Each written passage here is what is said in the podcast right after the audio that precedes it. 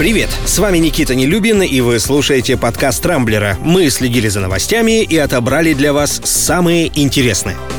В дипломатическом скандале между Россией и Чехией в минувшие выходные произошел неожиданный поворот. Президент республики Милош Земан заявил о непричастности российских спецслужб ко взрывам на военном складе в Аварбетице в 2014 году. Напомню, именно под этим предлогом Чехия неделю назад начала массовую высылку российских дипломатов.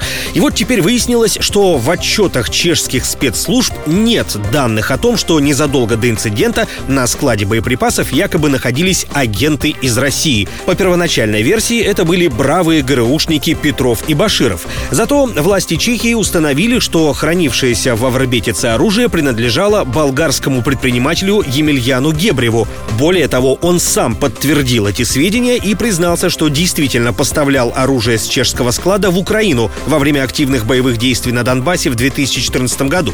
Президент Земан пообещал рассекретить и обнародовать результаты расследования взрывов. Но если выяснится, что Россия тут действительно ни при чем, возникает вопрос, зачем нужно было доводить двусторонние отношения до столь критической точки.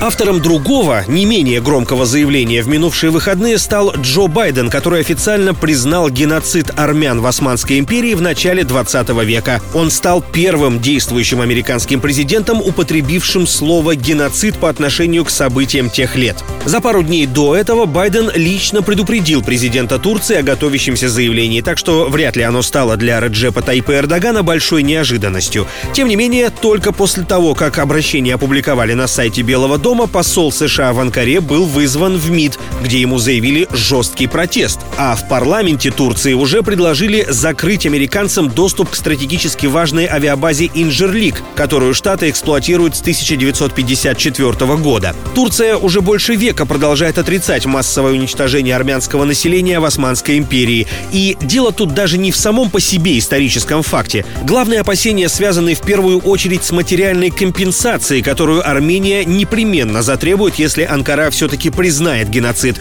К тому же у армян есть и несколько территориальных претензий к туркам. Так что в обозримом будущем турецкие власти вряд ли решатся на подобное признание. Что касается недавнего заявления Байдена, оно, безусловно, повлияет на и без того непростой геополитический расклад, а вот в лучшую или худшую сторону сказать пока сложно. Кстати, Россия уже включила США в список недружественных стран, но, разумеется, по другим причинам. Речь идет о государствах, которые ведут агрессивную политику по отношению к России. Странам из этого черного списка будет запрещено нанимать россиян на работу в свои дипломатические представительства. Кто еще войдет в этот перечень, пока неизвестно, но, предполагаю, он будет достаточно длинным, учитывая, со сколькими странами Россия уже умудрилась испортить отношения. Пометуя о недавнем высказывании Путина в адрес Байдена, кто как обзывается, сам так называется, в ситуации со списком недружественных стран вполне уместно будет другое классическое высказывание из детского фольклора «Ты мне больше не дружок и не писай в мой горшок». Во время своего недавнего послания Федеральному собранию Владимир Путин подкинул целый ВОЗ работы Министерству просвещения. Напомню, тогда президент выразил удивление по поводу содержания некоторых школьных учебников. В частности, в одном из пособий, со слов Путина, нет ни слова о Сталинградской битве. И вот накануне глава Минпросвещения Сергей Кравцов сообщил, что ведомство намерено провести полную проверку содержания школьных учебников по истории.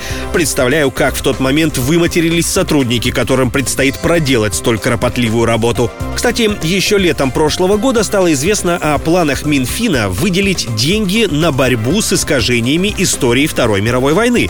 Их вроде как должны были заложить в бюджет на 21-23 годы, но, судя по критике Путина, средства ушли на что угодно, только не на исправление исторических пробелов.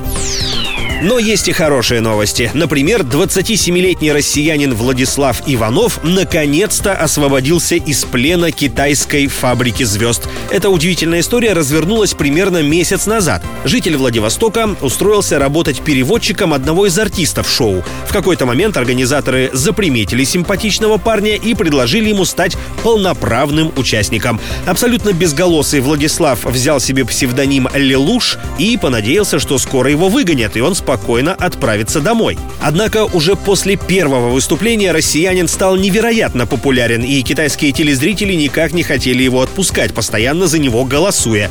Уйти сам Иванов не мог, поскольку по контракту ему пришлось бы платить огромный штраф. Пользователи соцсетей даже стали требовать освободить участника из заложников, ставя в постах теги «Свободу Лилушу». И вот вчера, спустя почти месяц, эта драматическая история благополучно закончилась. В финал проекта Лилуш не прошел и, наконец, вернулся в Россию.